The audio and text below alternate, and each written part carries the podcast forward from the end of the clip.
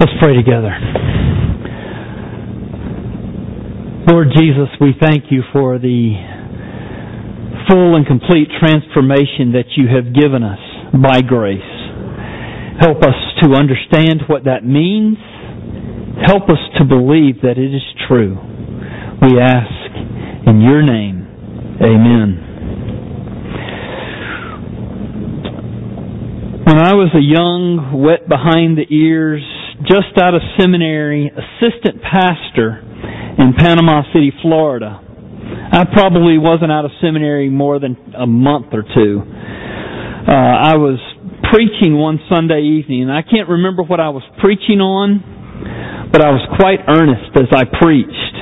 And I intended to say, we need to hate sin more. But that's not what came out of my mouth. Instead, in great earnestness, I said, We need more sin. and uh, I didn't know that I had said that. Uh, I noticed something had happened. Uh, I heard some chuckles. I saw people's expressions change, but I had no idea what had happened. And I just kept right on preaching. And the senior pastor took great uh, joy at telling me what I had done and I was so embarrassed. Even though I had uh, boldly and earnestly proclaimed something that was actually the exact opposite of what I was trying to say, everyone understood that I had misspoken because the idea of needing more sin is the opposite of God's holy nature. Yeah, I think even the children in the congregation knew that I had made an absurd statement. Um, Yet Paul, at the end of Romans 5, he seems to make the very statement that I made. He seems to say that God added the law to make us sin. He seems to say we need more sin. Actually, that's what exactly what Paul was saying in Romans at the end of Romans 5. Look at verses 20 and 21. Paul says in, in Romans chapter 5, Now the law came to increase the trespass. But where sin increased, grace increased all the more. So that as sin reigned in death, grace also might reign through righteousness, leading to eternal life through Jesus Christ our Lord. I made this point last week, but it is so awesome. Not because I'm saying it, but because it's in the scriptures and I want to make it again. God so loved sinners that He gave the law in order to multiply and increase our sinfulness so that we would see uh, how completely without excuse we are and that we would be able to recognize our need of a righteousness that we could never produce on our own. God's love is amazing. He so loved us that He gave His one and only Son over to the cross for us. And then He increased our transgressions, which meant that the sins placed upon Him were increased. And His soul hates sin. Yet Jesus Christ wore our sins to demonstrate our need of a refuge in Him. Or to, God so completely gives of Himself in our salvation. It does seem at times as if He loves us more than He loves Himself, or more than He loves His Son, because He gave His Son over to the cross that we might be saved. Increased our sins that were then accounted to the Lord Jesus Christ that He paid for on the cross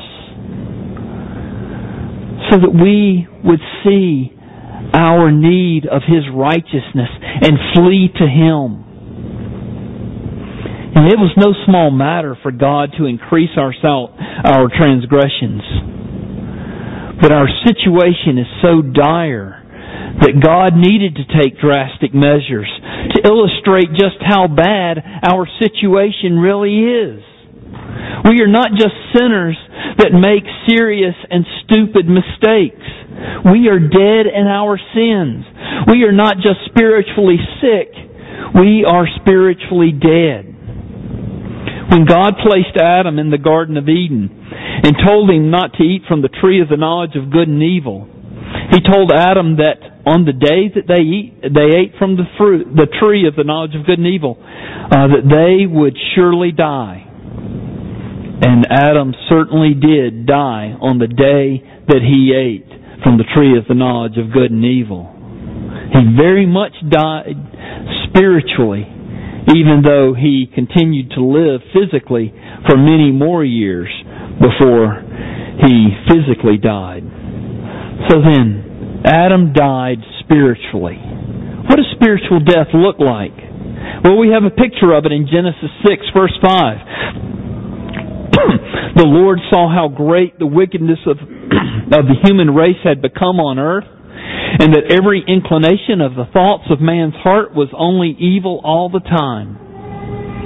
Spiritual net, spiritual death means that your nature, the very core of your being, is evil.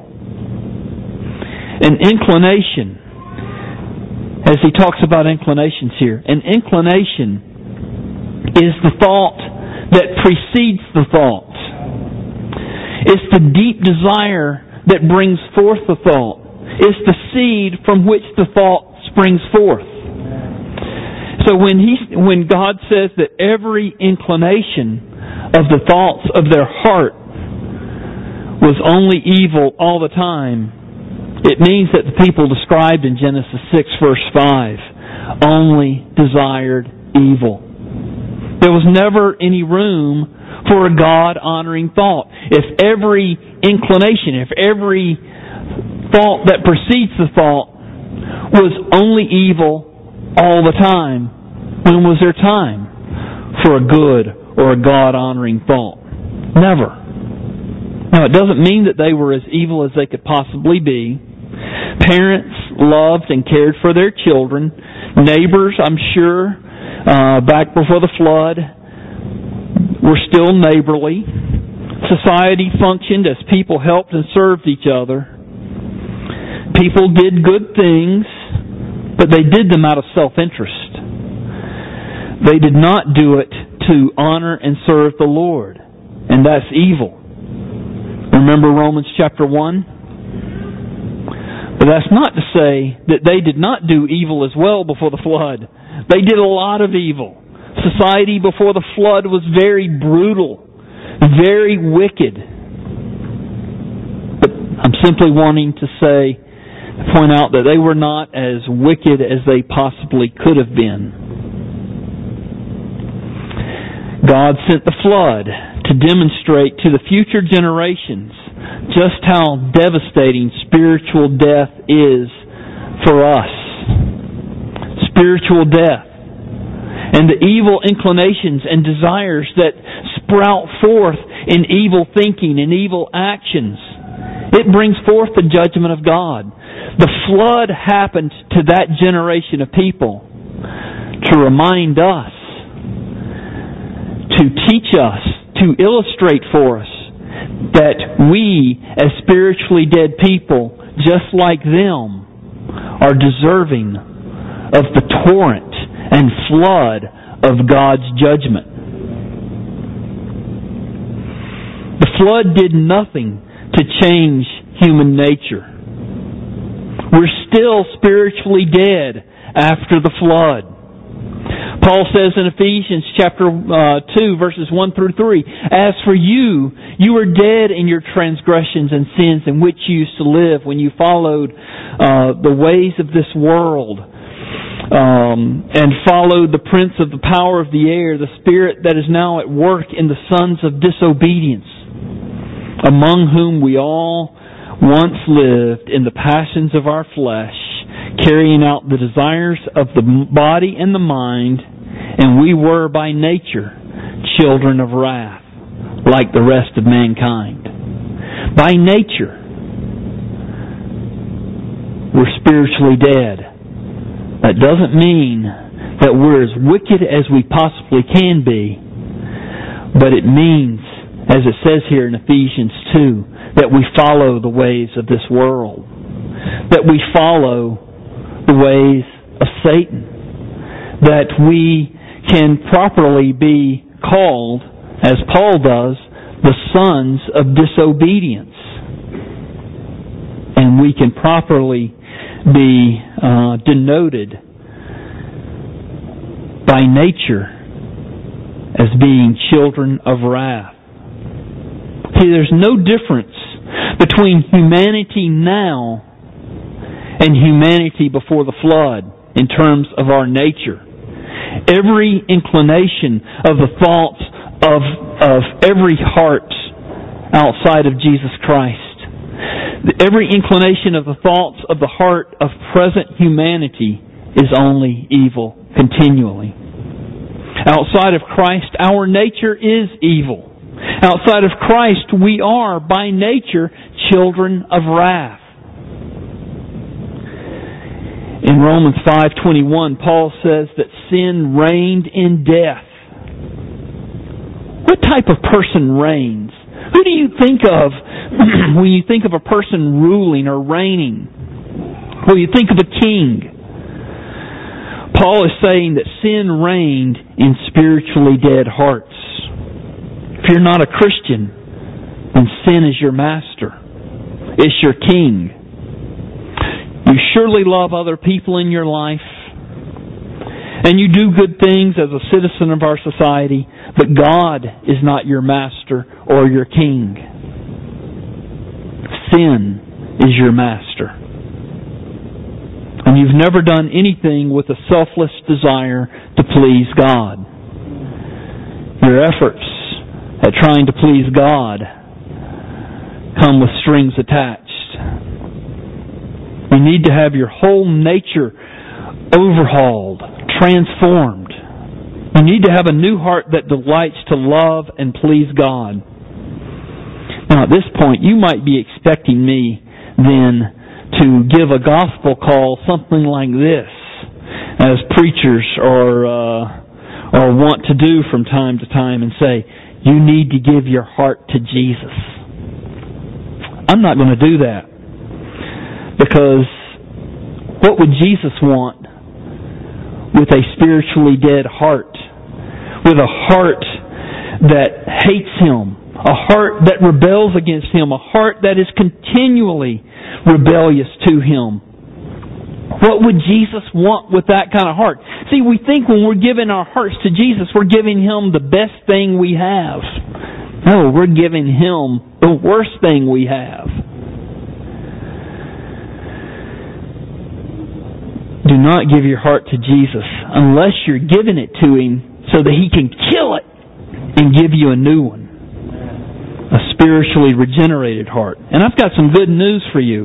The message of Romans 6 is that God did indeed kill our spiritually dead hearts in Christ and gave us new hearts in Christ. When we trusted in Christ, our hearts were united to Him so that everything Christ did on the cross 2,000 years ago becomes ours. In verse 3, it says that we were baptized into Christ. Baptism is so much more than a picture of our sins being washed away. It's also a picture of the Holy Spirit uniting us to Jesus Christ, uniting us to all His benefits. This is what Paul meant, or Paul means in verse 5 when he says that we have been united with Christ in His death. It's like we have been, this is us, this is Christ. We have been placed into Him. We've been united to Him. It's not our grip on Him, it's His hold on us. And so, you are united to Christ. You are in union with Him. Everything that He did on the cross becomes yours because of Him and because of your union with Him. You were justified because Why? Well, Jesus paid the penalty for your sins, and you're in Him. You were adopted as a child of the living God. Why? Because Christ is the Son of God, and you are in Him. Because He's the Son, you're in Him. You're now a dearly loved, adopted child of God. You are now holy. Why? Because Christ is holy and you've been placed into Him. You, you can now have confidence that you will continue as a Christian. Why? Because you're in Christ.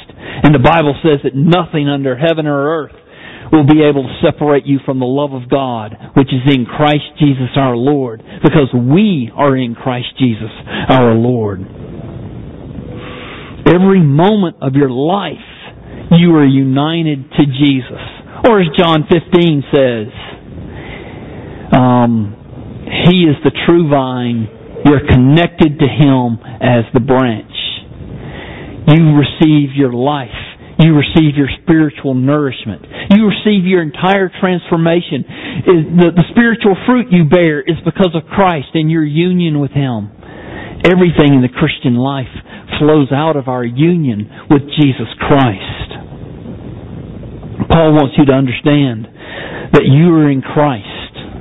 And so he repeats it over and over and over. Verse 3, he says, You have been baptized into Christ's death. Verse 4, he says, You have been buried with him. In verse 5, he says uh, that you have been united with him in his death, and you have also been united with him in his resurrection. In verse 6, he says, You have been crucified with Christ. In verse 8, he says, You have died with Christ. So he either says you've been united to him, or you are with him, or you are in him over and over and over again. I think it's clear. A Christian is one who is united to Jesus Christ. Therefore, we receive all of Christ's benefits because of our union with Him. What are you to do? You rest in Him.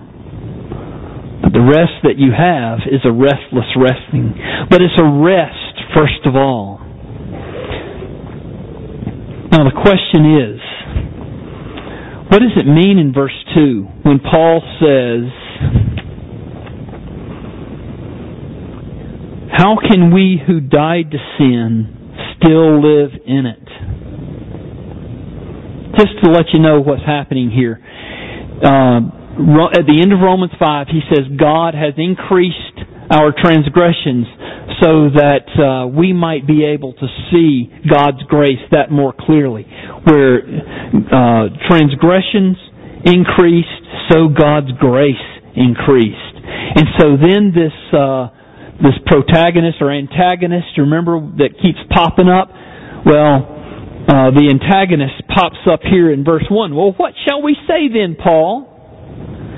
If God uh, gave us the law to increase our sin, to increase the, uh, the magnification of God's grace, are we to continue in sin that grace may abound? You see what the, the, the antagonist is saying here? How Paul's pushing forward his argument. They're uh, thinking that maybe if God is so interested in increasing His grace, maybe we should go and sin more. Isn't that a temptation for Christians? Isn't that a temptation that has uh, come before your heart many different times? Jesus died for my sins. He died for my past sins, my present sins, my future sins. That means I can sin and God won't mind. He's already forgiven it, right? Paul says in the Greek, me genoito. It's about as strong a uh, a, a, phrase as as uh, can be uttered, and is translated into English. By no means, with several exclamation points uh, after it. Paul says, no, we are not to continue sinning that grace may increase. Rather, because of our union with Christ, we have died to sin. Therefore, we can no longer live in it. And so this question is, what does it mean that you have died to sin? I mentioned uh, last week in passing that um, there was an aorist verb. Aorist means simple past. At one point in time, you died. In other words, uh, you're not in the process right now as a Christian of dying to sin. No, you have died, past tense, to sin. So it's not saying here that you ought to be dead to sin as if it's an exhortation. No, he's saying you died to sin in Christ. Now then there are some who say, well, because we've died to sin, that means we no longer will sin again, Wesleyan perfectionism. No, that's not what it means at all. Some people believe that it means, well, we've died to sin, um, but not all the way. Uh, my parents are here this morning, and uh, I'm sure m- many of you know what kudzu is. My parents are intimately acquainted with it, as they have been battling kudzu, uh, taking over the 12 acres of our my dad's property, and um, over the years, you know, you can kill it, and then it keeps coming back. Well, that's not what Jesus is saying here. He's not saying that you've died to it, but it might grow back. He's saying you have died to sin, past tense, finished. You died at one point in time to sin. Or when? Well, this is the mysterious union of you with Jesus Christ. You were, if you were in Christ now, you were with Christ on the cross 2,000 years ago. I don't understand it. God is timeless. He's infinite. Jesus Christ on the cross purchased not only us for God, He also purchased our new hearts. He purchased our death to sin on the cross. And when you became a Christian, what happened was that new heart that Christ purchased on the cross became yours. It was implanted uh, in your soul. Your old heart was crucified. It was killed at that moment. And you, um, you became a new creature in Christ. In other words, what you died to was to dead living. You died to the reign of sin. Before you came to Christ, sin was your master, it was your king. It led you around by the nose. You were unable and unwilling to obey God. Or, better said, you were so willingly rebellious to God that you were unable to obey Him. But when you came to Christ, your old heart was crucified with Christ. You died with Christ. What is this? What does this mean? What is the nature of a regenerated heart? It's more than you um, died to the inability and unwillingness. Uh, when you became a Christian, when you received the new heart, is something positive. It's, it's a, a new heart was implanted in you. You have new affections. You have new interests. You have a new love. You have a new direction. You're a new person. J.I. Packer says that when a person uh, comes to Christ and they receive a new heart, a deep, sustained desire, that, that, that you have a deep, de- sustained desire to know God, to draw near to God, to seek God, to find God, to love God, to honor God, to serve God, and to please God. Uh, my parents uh, know Chris Hendry. He was uh, a young man that I led to Christ while I was still in college And uh, the uh, as we were talking, he, he um, came to Christ right in front of me, and he came mid sentence. He was saying, "You mean to tell me that?" Uh, that a, a person in the jungles who never gets to hear the gospel, that they're going to hell? And uh, the pastor who discipled me said, Yes, that's right. He said, But you're getting the privilege of hearing the gospel. He said, You mean to tell me that God would treat me differently? That God would would give me the opportunity to hear the gospel and he wouldn't give somebody else the, the opportunity? You mean to tell me God would love me that much to give me the opportunity when I've had the opportunity and I have rejected it? You mean to tell me that God would love me so much and just immediately he came to Christ. And so he's yelling in, in the pastor's home, God loves me! God loves me! In the, the twinkle of an eye, he went from spiritual death, where he hated God, in, in mid sentence, hating God, to loving God and desiring to honor him in every way. That's regeneration. That's what happens when a new heart.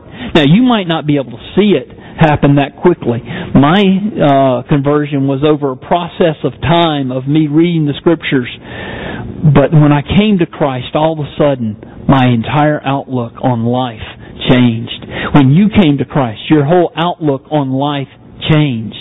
It wasn't because you're a smart person. It was because of the work of Christ in you. This is, these are here, simple past, but they're also in the passive tense. It's not something you did. You were passive. Christ did it in you. You believed, certainly, but it was because Christ gave you a new heart that loves Him and longed to trust in Him. What are some of the byproducts of a new heart? If you have a new heart, what does that look like? Well, it means that um, you'll start producing spiritual fruit because you'll want to please God. It means that you'll also start to struggle with sin. Non Christians don't really struggle with sin. But when you have a new heart in Christ, it breaks your heart when you sin. It produces joy in obedience. Whereas obedience to God, that just seems like such a drag. But when you become a Christian, that is the overwhelming desire and delight of your life. The new heart craves God. It craves obedience to Him. Just like a train on the tracks. That's this environment. And it skips right along. A new heart in God's Word delights.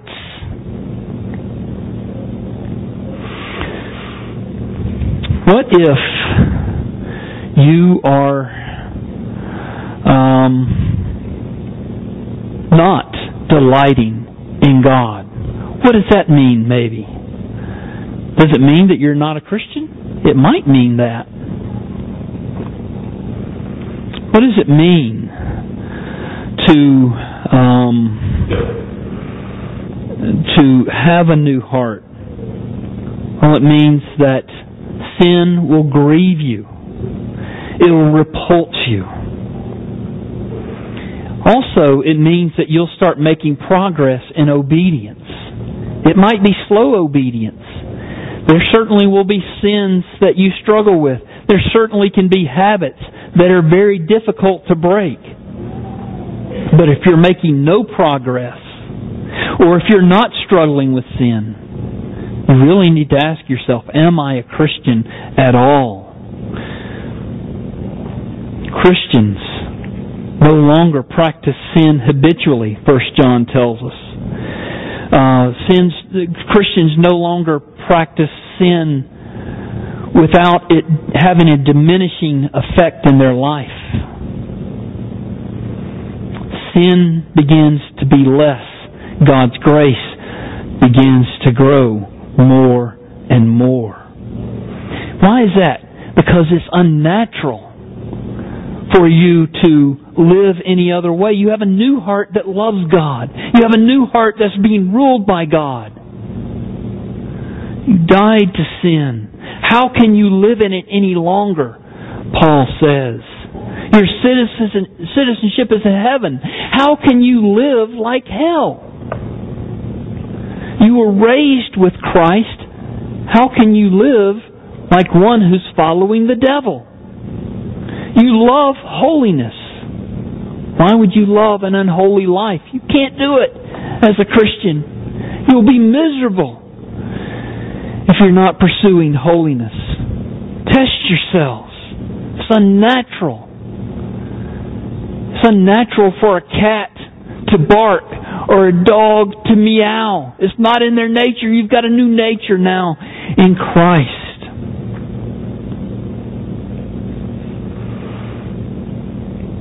As a Christian, as one who has a new heart, it will be your joy to abide in Christ. And He will provide victory, even if it seems slow. It will be victory all the same.